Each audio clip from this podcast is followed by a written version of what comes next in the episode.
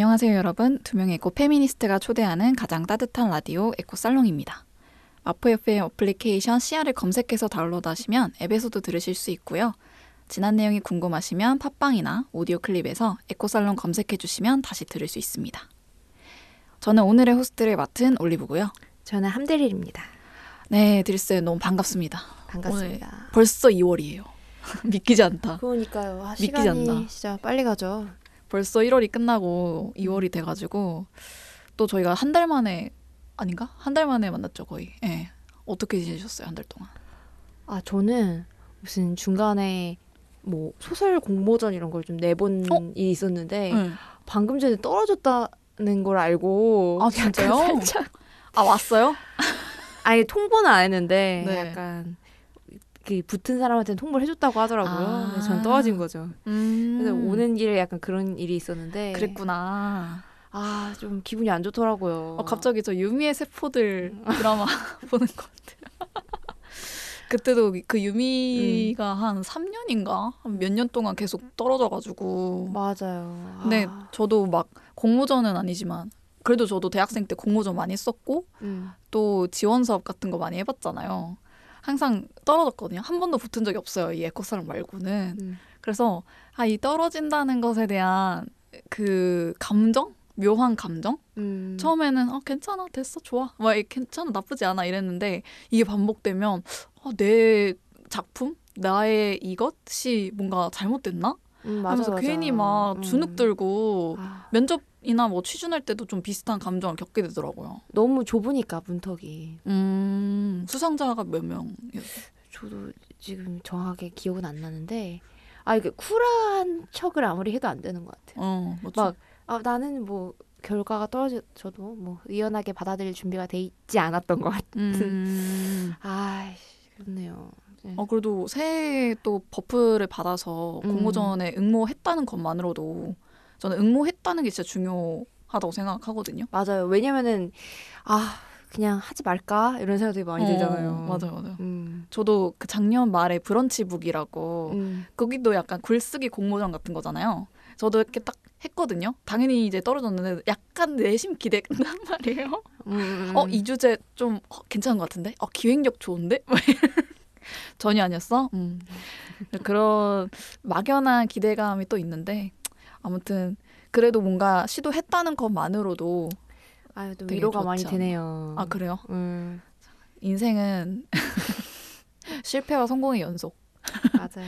성공은 의외로 작은 곳에서 항상 일어나고 있고, 저는 오늘 우리가 만난 것도 일종의 성공이 아닐까. 와. 무사히 여기까지 와가지고 만나서 얘기하고 있는 어 목, 목에 당겼어 이건 실패야 아, 큰 위로가 되는데요. 음. 감사합니다 위로봇 위로봇 위로 보.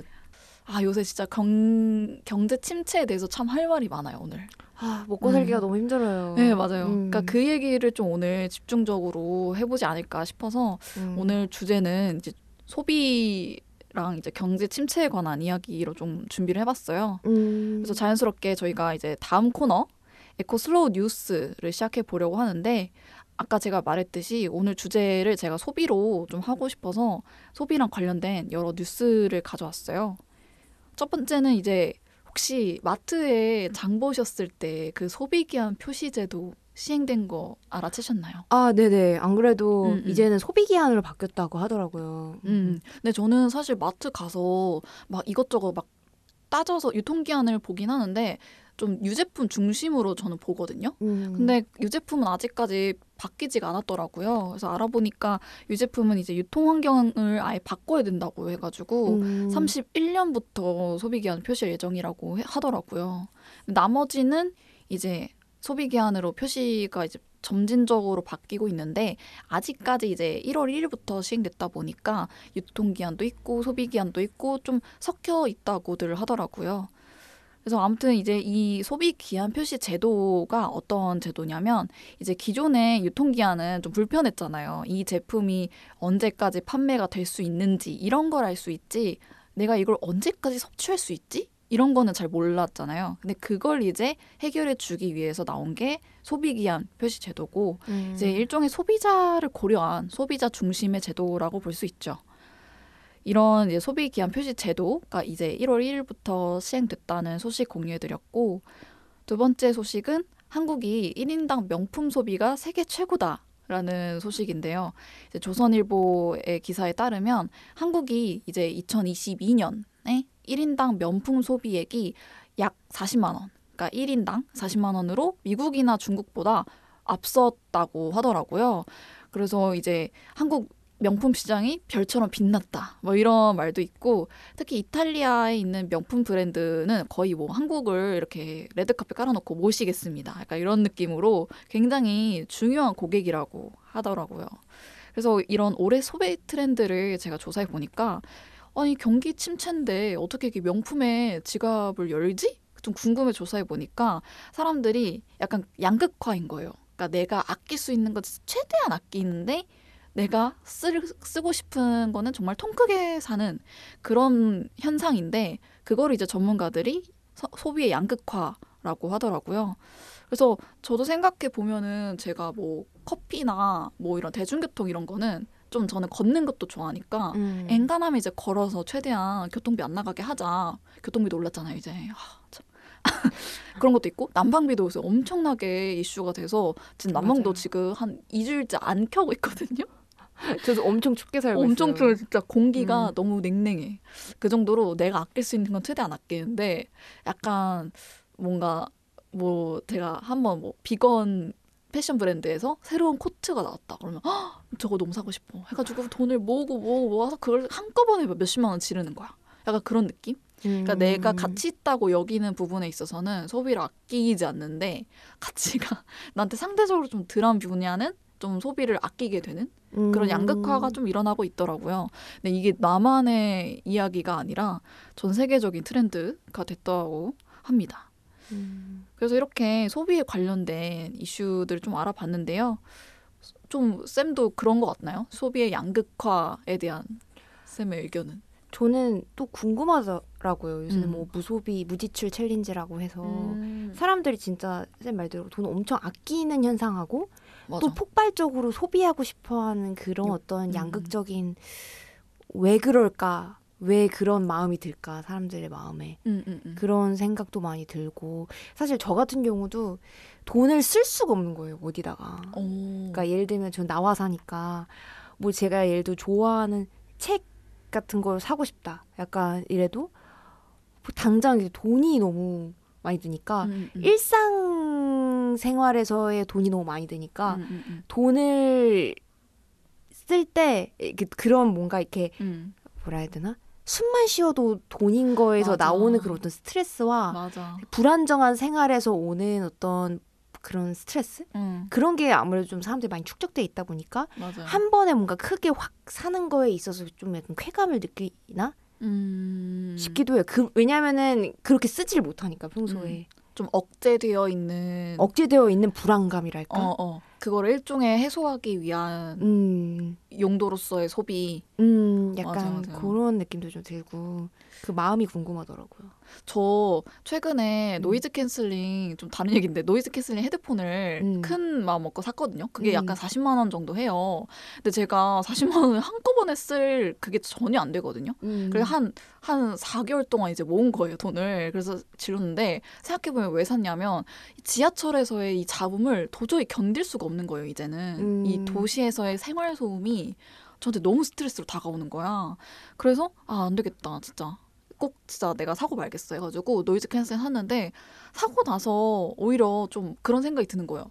이 정도로 내가 이런 작은 불편까지도 참지 못하게 되었나? 음. 이거는 나의 어떠한 loose해진 정신인가 혹은 어 그렇게 loose 그런 불안함에 대해서 좀 힘들어할 수밖에 없는 이 선- 사회가 만든 걸까?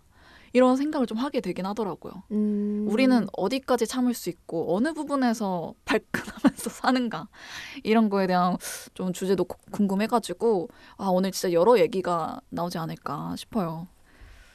그래서 지금까지 이제 뉴스와 이제 가- 잠깐 이제 패널들의 생각도 좀 공유해봤는데 잠시 쉬었다가 저희 에코살론 덕질 방송을 본격적으로 시작해 보도록 하겠습니다. 여러분은 지금 100.7MHz 마프 FM 에코살롱을 듣고 계십니다. 에코살롱 덕질 방송 1부 허심탄의 솔직 토크 코너 시작해 보도록 하겠습니다. 아까 이제 제가 말씀드렸던 오늘의 주제 소비인데요. 소비 진짜 오늘 할 얘기 진짜 많을 것 같은데 음. 정말 아까 얘기했던 것처럼 궁금했던 게 우리는 왜 소비를 할까? 음. 이게 사실은 가장 이 주제를 준비하는 데 있어서 가장 먼저 떠오른 질문이었어요. 근데 이제 우리는이라고 하면 좀 어려우니까 나는 왜 소비를 할까 좀 고민을 해봤거든요. 근데 저는 약간 그런 게 좀 있더라고요. 그러니까 내 안에 네트워킹하는 교류하는 상대들이 있잖아요.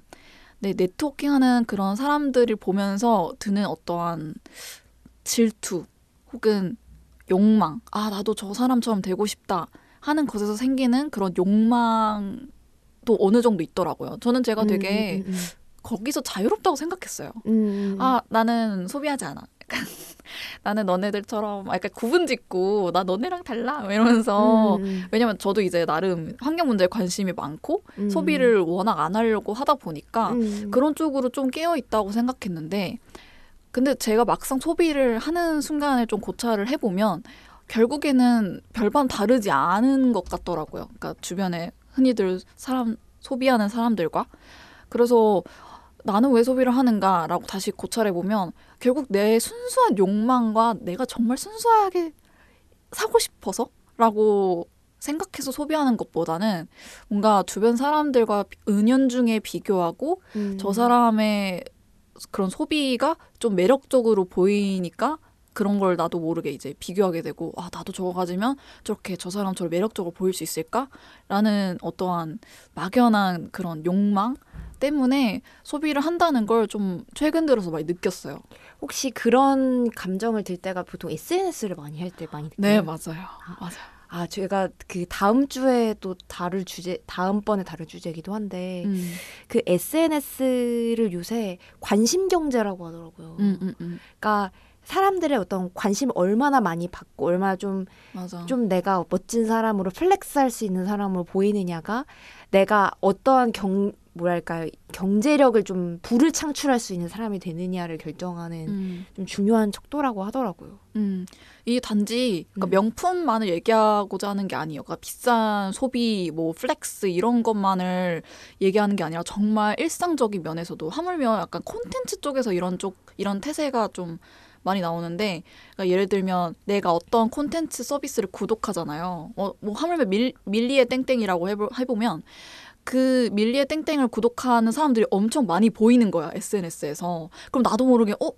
어 저거 왜 유행이지? 나도 좀 궁금하네. 약간 이런 느낌인 거예요. 한때 이제 엄청 유행했던 클럽하우땡이라는 서비스가 있었거든요. 그게 약간 이런 팟캐스트 느낌인데 일론 머스크 같이 엄청 유명한 사람들만 초대돼가지고 약간 소수의 엘리트 중심주의라고 해야 되나? 음. 그런 사람들만 모일 수 있는 그런 특권적인 은연한 그런 게 있다 보니까 사람들이 미친 듯이 몰린 거예요 그때. 음. 그러니까 그런 걸 보면서 이런 콘텐츠가 특히나 관심 경제에 속하고 그런 면에서 저는 이제 콘텐츠 산업자 종사자다 보니까 SNS를 보다 보면은 콘텐츠의 그 흐름에 나 내가 마치 편승해야 될 것 같고 그래서 음. 그런 구독 경제, 구독 서비스 이런 것들을 보면은 다들 구독하는데 나만 구독 안 하면 되게 이상하게 되는 것 같은. 느낌이 드는 거죠. 음. 그러니까 만 예를 들면 좀 하물며 너튜브 프리미엄 같은 거 있잖아요. 음. 야 이렇게 편한 걸 너는 왜 안 해? 약간 이런 음, 거안 하면 음. 너 약간 좀 그런 거에 관심 없어 보이고 트렌드를 못 쫓아가는 것 같은. 네, 그러니까 너, 너랑 나와의 그런 거리감이 느껴진다는 거죠. 음. 나는 너튜브 프리미엄 기꺼이 돈을 쓸 만큼 이거의 가치를 느끼는데 광고를 안 보고자 하는 것에 대한 가치, 태도에 음. 대한 가치. 근데 너는 프리미엄 안 쓴다? 아, 너는 광고를 본다 이거지? 아, 그럼 넌 좀 나랑 달라. 약간 이런 음. 느낌으로 음. 가게 되다 보니까 음. 내가 너랑 비슷하다는 느낌을 주기 위해서 소비를 하게 되는 거죠. 음. 그런 거? 음. 어, 오징어 게임도 사람들이 진짜로 보고 싶어서 오징어 게임을 봤을까? 저는 음, 내 음. 집단에서의 어떤 소속감을 느끼기 위해서 오징어 게임을 봤을 거라고 생각하거든요. 음. 그런 음. 의미로서의 소비를 요새 너무 많이 하는 것 같아서 음. 그게 조금 음. 걱정되긴 하더라고요. 저도 그러고 있어요, 심지어. 음, 응. 음, 무슨 감정인지 알 것? 같아요. 음. 그래서 음. 그런 생각도 들었고 음. 정말 일상적으로 이제 나의 소비록 이라고 해가지고 이제 가장 최근에 한 소비, 자주 하는 소비, 가장 아쉬웠던 소비, 음. 그리고 가장 만족했던 소비 또 것도 좀 궁금해요. 음. 저는 이제 가장 최근에 한 거는 이제 방금 오늘 이게 녹음하러 왔을 때 음. 예, 스타 스타벅땡에서 이제 커피를 산 게 가장 최근에 한 소비고 음. 가장 자주 하는 소비는 이제 커피. 어머 또 커피네. 근데 아무래도 약간 이런 음식 쪽에 가장 자주 하지 않나 이런 음. 생각이 들어서 저는 커피 카페 가는 거 가장 자주 하고 가장 후회되거나 아쉬웠던 소비는 가전제품을 음. 살 때마다 좀 후회합니다. 그러니까 음. 굳이 차이가 없거든요, 사실은.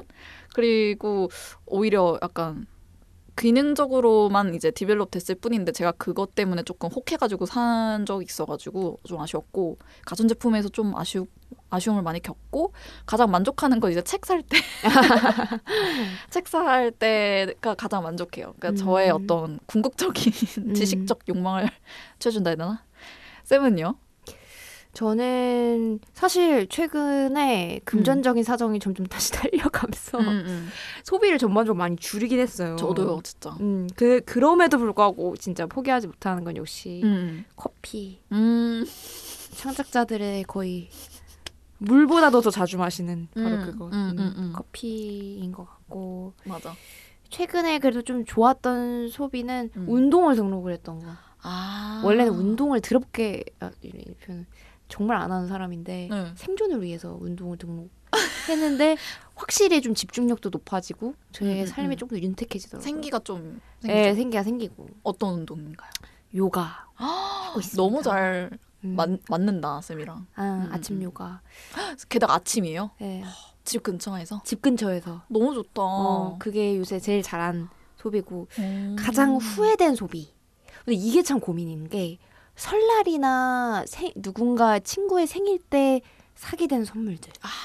그쵸. 그런 것 중에 가끔 이 친, 저는 이런 선물을 주고 싶지 않은데 상대방이 좀 실용적인 선물보다는 조금 귀여운 선물이라던가 아. 없어도 되지만 좀 있으면 좀 좋아할 만 주면 좋을 만한 선물을 줄 때도 줄 때 제가 좀 개인적으로 좀 고민이 돼요. 어. 이 친구는 약간 예를 들어서 뭐 향초라던가 아니면 좀 귀여운 아이템이라던가 이런 걸 되게 좋아하는 친구거든요. 응, 응, 응. 그래서 이 친구의 생일이다 보니까 내가 이 친구한테 선물을 줬는데 그러고서 고민이 드는 거죠. 아, 왜 선물을 음. 이제 꼭 이 선물을 줬어야 했나? 음, 그러니까 음, 이런 음. 후회되는 소비들이 최근에 좀 있었어요. 맞아. 그러니까 내가 음. 마- 쓰레기를 마치 만드는 것 같아서. 근데 안 줄 순 없어 이 친구와의 어. 관계 때문에 왜냐 이 맞아. 친구는 꼭 zero waste에 관심이 없는 친구니까 제가, 제가 막 갑자기 텀블러 주고 이러면은 싫어할 거 아니에요. 그죠.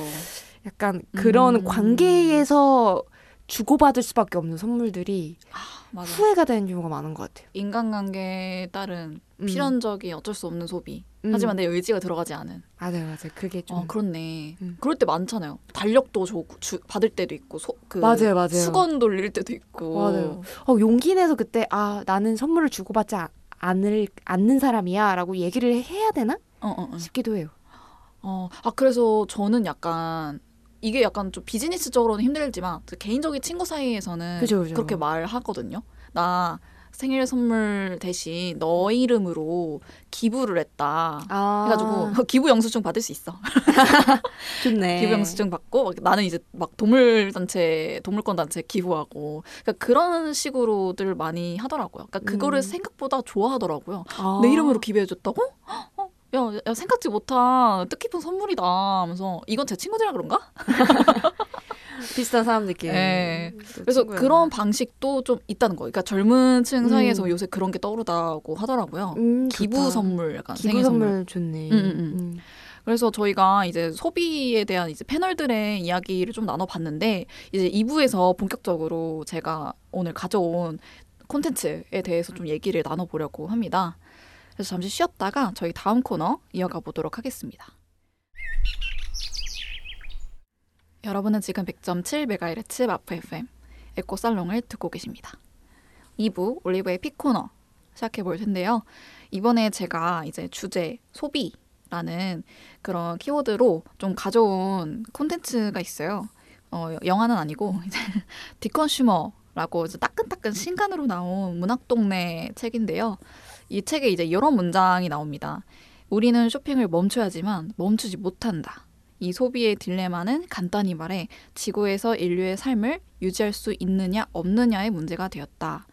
라고 합니다. 이 책을 이제 한 문장으로 설명한다면 약간 이런 느낌이에요. 그래서 디컨슈머라는 책은 이제 경제 쇼크와 이제 기후 위기 사이에서 이런 소비의 딜레마를 우리가 어떻게 좀 극복할 수 있는지 소비와 환경 사이의 어떤 간극을 좀 줄일 수는 없는지 이런 고민들을 담은 책입니다.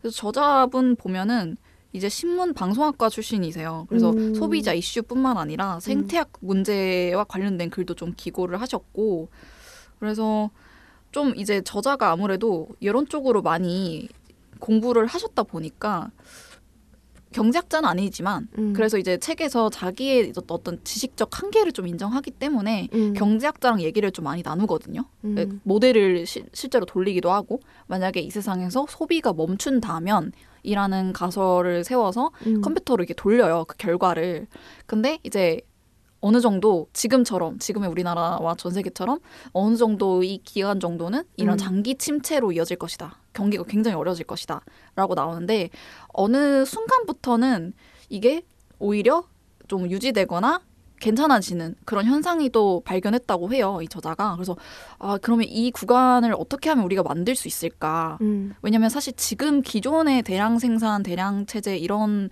체제로는 사실 바꿀 수가 없잖아요. 이렇게 음. 올라가게 만들 수가 없는데 음. 그렇다면 우리가 어떻게 이 자본주의를 조금 시스템을 좀 바꿔가면서 이런 대안적인 소비와 그 자본과 환경이 같이 이렇게 공생할 수 있는 음. 그런 쪽으로 나아갈 수 있을까를 고민을 하는 책이라 음. 제가 되게 흥미롭게 읽은 것 같아요. 음. 사실 소비와 환경은 정말 되게 이분법적으로 많이들 음. 생각하잖아요. 음. 소비를 줄여야만 우리가 음. 살수 있어.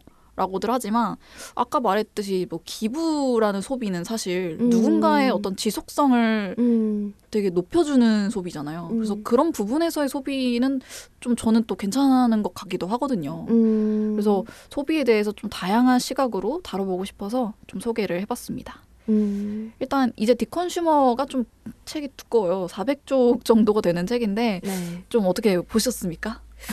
저는 다 읽지는 못했지만 대충 저도요. 네. 보면서 앞으로는 어떤 세상이 찾아올까에 대한 음. 고민이 많이 들더라고요. 음, 그러니까 음. 시대가 좀 변해가고 있다고 많이 느끼거든요. 맞아요, 맞아요. 그러니까 나오는 책들도 점점 이제 이런 디컨슈머 같은 이 음. 자본주의로는 더 이상 자, 기존 자본주의 한계로는 더 이상 이 기후위기 시대를 맞은 이 음, 음. 세계를 더 이상 지탱할 수 없다는 거를 분명히 인식하고 있는 음. 그런 책들이 최근에 되게 서점에 가면 많이 나오고 있다고 저는 느끼고 있어요. 맞아요, 맞아요.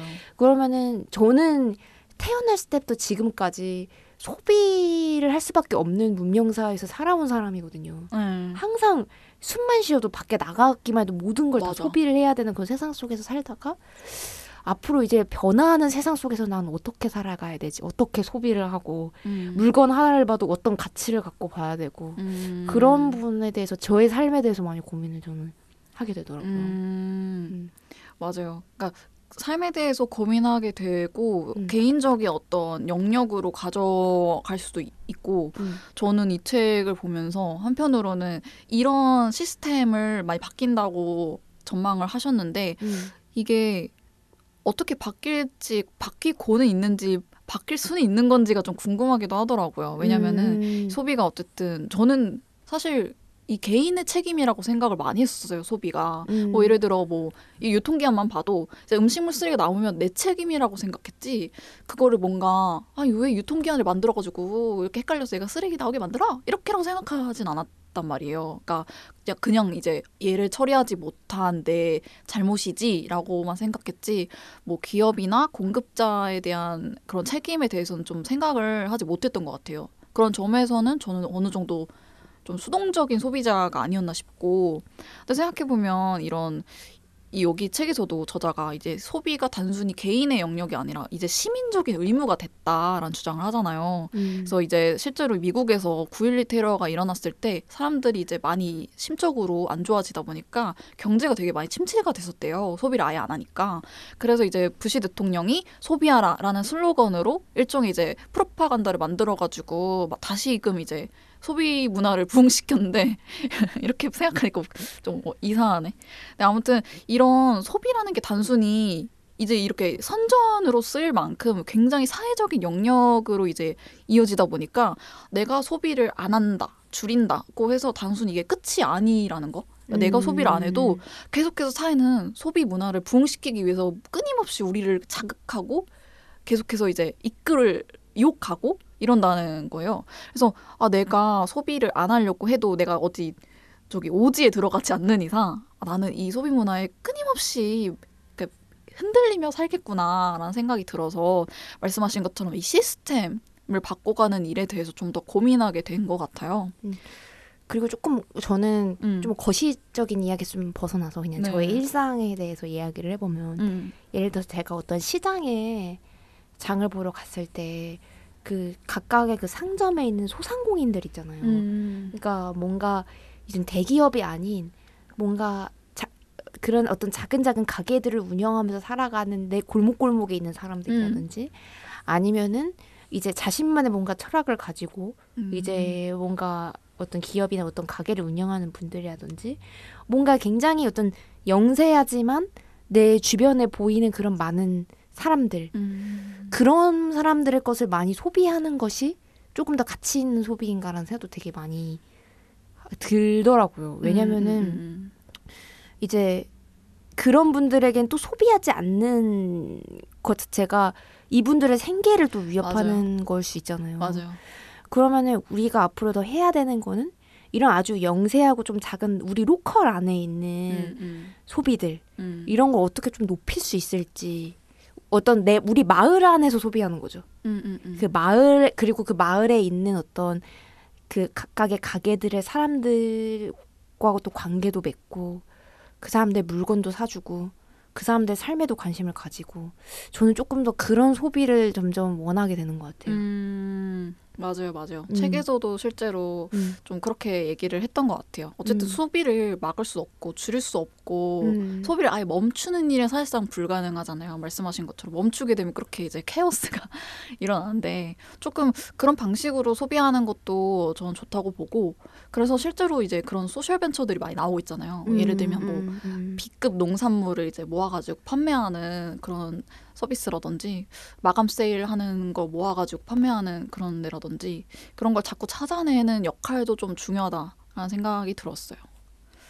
뭔가 이 책에서 읽다가 인상 깊었던 부분도 저는 좀 있었는데 어 되게 이 책이 좀 재미있는 게 단순히 소비에 대해서만 얘기하는 게 아니라 어떤 약간 삶의 방식 같은 것도 이런 아이디어나 의견을 좀 제시하거든요 저자가 음. 그 중에서 좀 신기했던 거는 일본의 와비사비라는 문화가 있대요 그러니까 미식인데 음. 와비는 이제 실의 쓸쓸함 씁쓸함 이런 뜻을 갖고 있고 어 사비는 퇴보 빗바램 이런 걸 의미하는데 그러니까 한마디로 바래고 녹슬고 이런 수수한 것들을 찬미하는 미식이라고 하더라고요. 음. 그래서 제가 이제 예시를 보는데 보통 도자기를 깨진 것들 다시 복원할 때 우리 그 금간 것들을 되게 말끔하게 없애잖아요.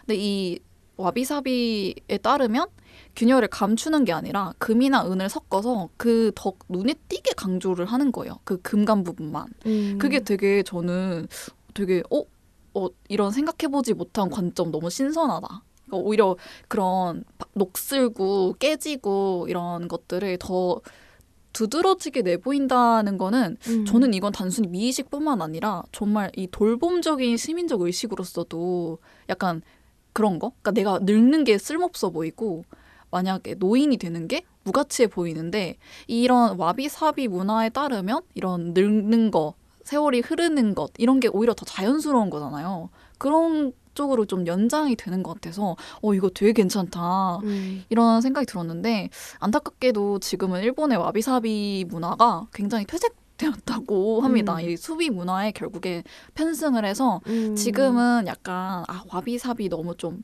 청승맞은 이렇게 음. 본다고 해요. 그래서 좀 너무 아쉬웠는데 아무튼 이 책에서 이런 문장이 나와요. 와비사비 미래의 첫 번째 상징은 비닐봉지를 대체할 귀여운 에코백이 아니라 좀 더 오래 쓸 수 있도록 찢어진 곳을 붙인 비닐봉지일지도 모른다. 이런 얘기를 했는데 너무너무 제 감성에 맞아가지고 좀 저는 와비사비 문화를 이렇게 별표 쳐놨던 것 같아요. 음.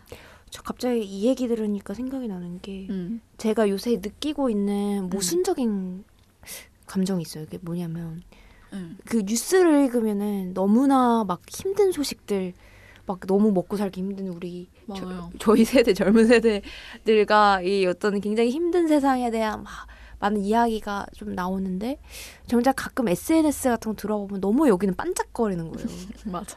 그러니까 우리의 삶의 실제 비루함에 비해 너무나 여기서 전시되는 삶들은 찬란하니까 어. 저는 한편으로는 그게 뭐 나쁘다는 게 아니라 왜냐면 조금 더 나를 숨기기보다는 좀 드러내고 싶어하는 문화이기도 하잖아요. 맞아, 또 맞아. 그런 그- 그런 문화이기도 한데 한편으로는 그 안에 있는 어떤 불안감이 저는 느껴지기도 하더라고요. 어. 그러니까 오히려 조금 편- 가장 편안하다고 느끼는 거는 내 어떤 뭐 밝은 면이든 조금 부족한 면이든 그냥 있는 그대로 그냥 내추럴하게 드러내는 모습이 사실 제일 자연스러운 건데 어, 어, 너무나 반짝이는 어떤 계정을 보면 오히려 그 사람의 내면의 불안감이 좀 느껴지기도 음, 하는 음, 것 같아요 음. 상대적으로 음, 음, 음. 맞아요. 정확 정확한 지적인 것 같아요.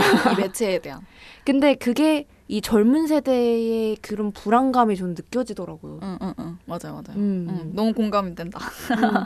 그래서 참 이 와비사비라는 그 문화가 그래서 좀 와닿는 것 같아요. 우리가 음. 이제 우리 삶에 있는 어떤 씁쓸함이나 실이나 약간 이런 거를 어떤 식으로 우리 음. 세대는 받아들여야 되나? 음. 약간 그런 생각? 그런 거를 좀 소화하는 게 익숙하지 않은 세대인 음. 것 같거든요. 네, 맞아요, 맞아요, 맞아요. 음. 음. 그거 약간 어떤 생각도 들었냐면 뉴스나 어떤 언론은 음. 언론이랑 SNS가 그 매체별 역할이 좀 다른 것 같아요. 음. 그래서 언론이나 뉴스는 조금 더 그런 좀 비루하고 암울한 소식들을 많이 좀 전해주는 특징이 있다면 음. 저기 뭐야 SNS 같은 건 그 특성상 사람들이 더 하이라이트를 보여줄 수밖에 없는 구조인 것 같은데 음. 저는 그래서 결국에는 둘 다 안 보고 되도록이면 음. 되도록이면 진짜 사람 대 사람으로 좀 그 중간 지대를 넓게 퍼뜨려야 된다 생각해요. 음. SNS도 하지 않고 뉴스도 뭐 물론 보긴 보겠지만 그러니까 뉴스에 너무 이게 감정이 흔들리지 않으면서 내 일상에 충실하게 살아가는 사람들을 많이 만나봐야 되는 것 같은데 음. 작년에 저를 좀 생각해 봤는데 왜 그렇게 우울했나 보니까 너무 새로운 사람들, 낯선 사람들을 안 만났어요, 제가. 음. 이- 그 일상에 있던 순간순간에 내 앞에 있는 사람이랑 더 그 집중하는 음. 그런 음. 온라인을 진짜 확실히 이 내 눈을 온라인이 아니 오프라인으로 많이 가져가야 되는 음. 게참 좋지 않을까? 이런 생각이 좀 음. 문득 드는 것 같아요. 음.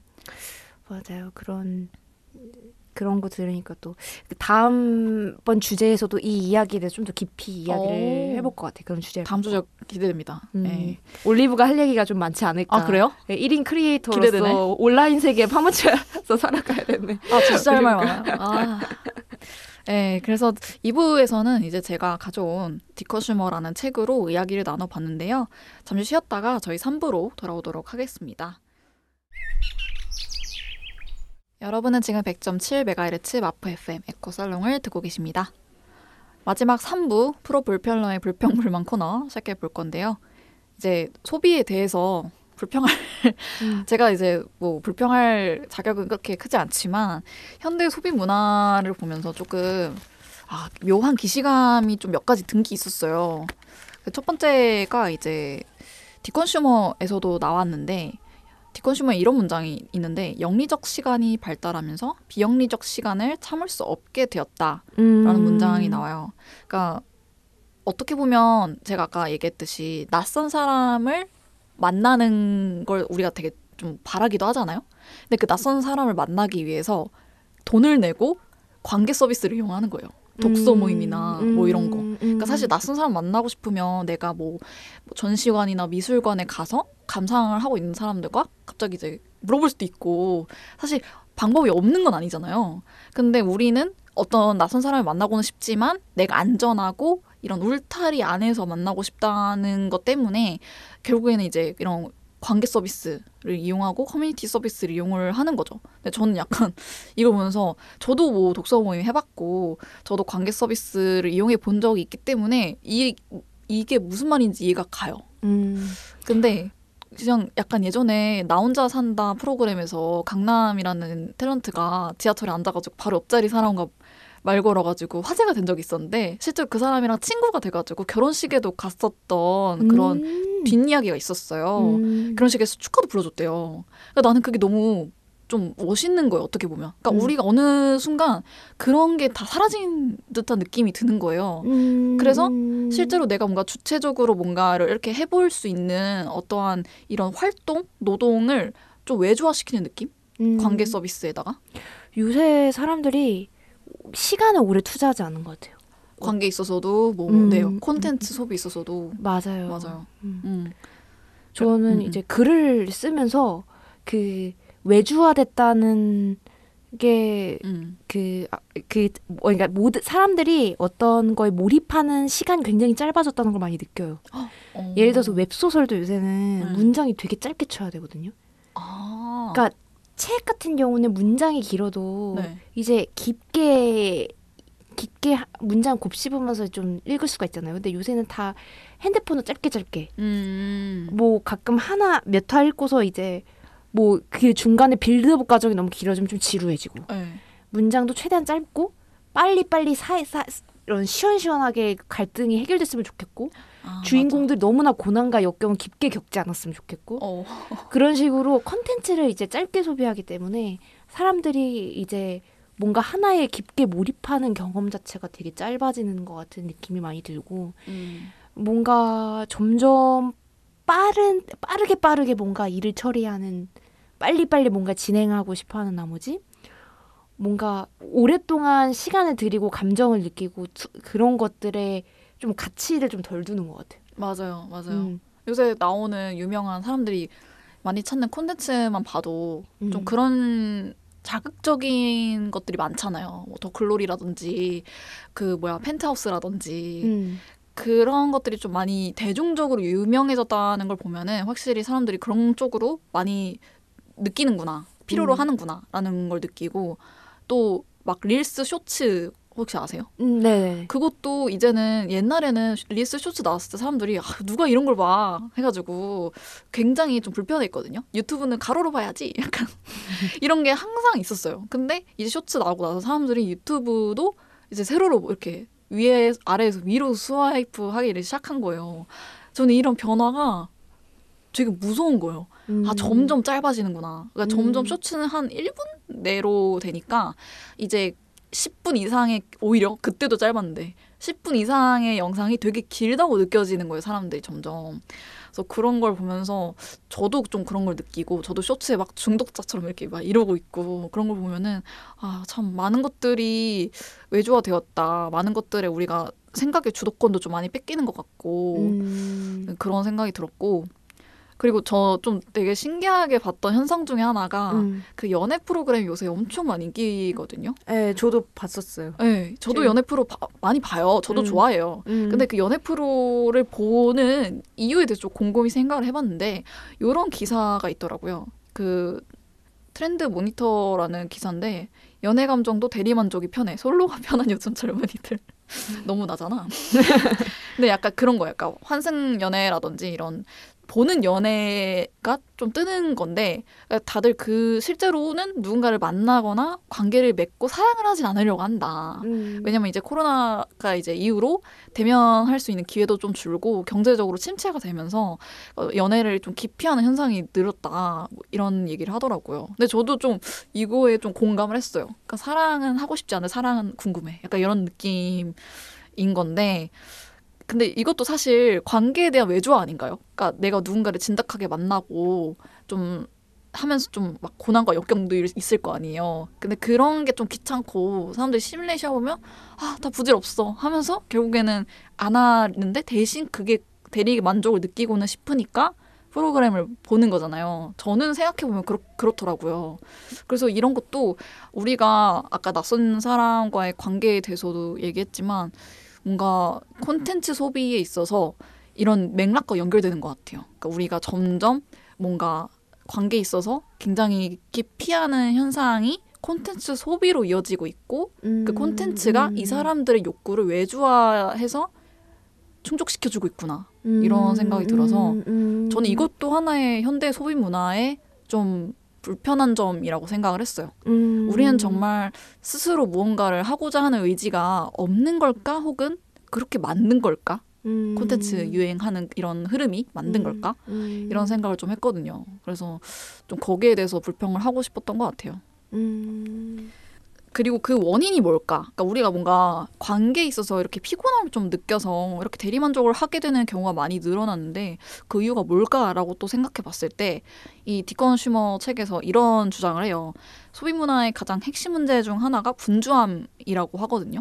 근데 저도, 저도 좀 분주함 때문에 오히려 이렇게 사람들이 뭔가 진득하게 하지 못하게 되는 거 아닐까라는 생각을 좀 했어요. 음. 사실 옛날 뭐 조선시대나 혹은 뭐 시골이나 뭐 오지나 뭐 이런 데 가면은 남는 게 시간이잖아요. 음. 그러니까 하루 종일 밥 하, 삼- 삼시세끼 해먹는 게 그 사람들의 하루 일과인 사람들에게는 사실상 분주할 필요가 없잖아요. 근데 이제 도시에서 살고 이제 산업, 산업적인 어떤 혁명이 일어나면서 도시에서 이제 노동을 하는 사람들은 되게 빨리빨리 해야 되고 시간이 남아도 그 남는 시간으로 자기 개발을 해야 될 것 같고 사실 이 노트북 핸드폰이 생겨나게 된 것도 인류를 더 편안하고 인류가 어떤 불편하고 힘든 노동으로부터 벗어나게 하기 위해서 만들어졌잖아요. 근데 그렇게 나, 생긴 시간으로 또 다른 음. 노동을 하고 있다는 거예요. 예를 들면 뭐 음. 자기 의지가 담겨 있지 않은 자기 개발이라던가 음. 그러니까 그런 현상을 보면서 아 우리가 조금 분주하게 살고 있다는 것에 대한 경계심을 가질 필요도 있고 그러니까 음. 그런 면에서 음. 옛날 사람들이 살았던 그런 모습을 다시 지금 조금 공부하고 싶고 좀 궁금해지더라고요. 네. 음. 그래서 도시에서 소비자로 살아가는 것에 대한 그런 부담감이 좀 느껴졌던 요즘이었다 음. 이런 생각을 했습니다.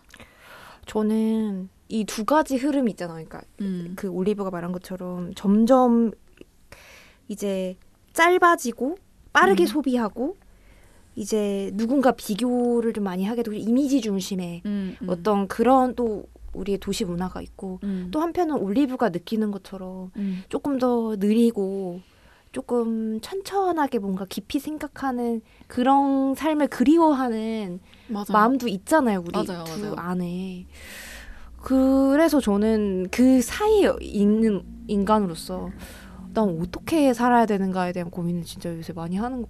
어떻게 살아야 되는가? 네. 내 음. 마음은 이제 좀 느리게 살고 싶은 마음인데 먹고 음. 살려면 행동은 막 이러고 있고. 어 행동은 또 이렇게 어. 빨리빨리 하고 있고 먹고 살려면 아 또 대중의 취향에 맞춰. 어, 예를 들어서 컨텐츠 하나를 만들어도 대중의 취향을 무시하고 내가 원하는 글만 쓸 수도 있겠지만 그러면 좀 생계가 좀 어려운 음. 대중의 트렌드를 파악해야 되는 면도 있잖아요. 네 맞아요. 예, 크- 컨텐츠를 만드는 사람으로서 살아간다는 거는. 음, 음, 음. 그래서 어떤 그 사이에 어떤 그 경계선 어딘가에서 음. 헤매고, 헤매고, 헤매고 있구나라는 생각이 들더라고요. 음. 그 예전에 올리브랑 같이 밥 먹으면서 얘기했던 건데 그 주류와 비주류의 사이에 있다라는 얘기를 했잖아요. 네. 그- 딱 그런 느낌이랄까. 음, 음, 음. 맞아. 음. 맞아요. 다음 주제도 이거랑 좀 연결되지 않아요? 그죠? 네, 좀 연결되는 음. 이야기입니다. 음. 그때 또 얘기를 해보면 좋겠네. 네. 그래서 지금까지 저희가 소비라는 키워드로 정말 많은 이야기를 좀 나눴던 것 같아요.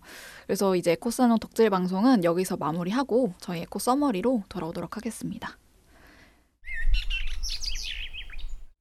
여러분은 지금 100.7MHz 마포 FM 에코살롱을 듣고 계십니다.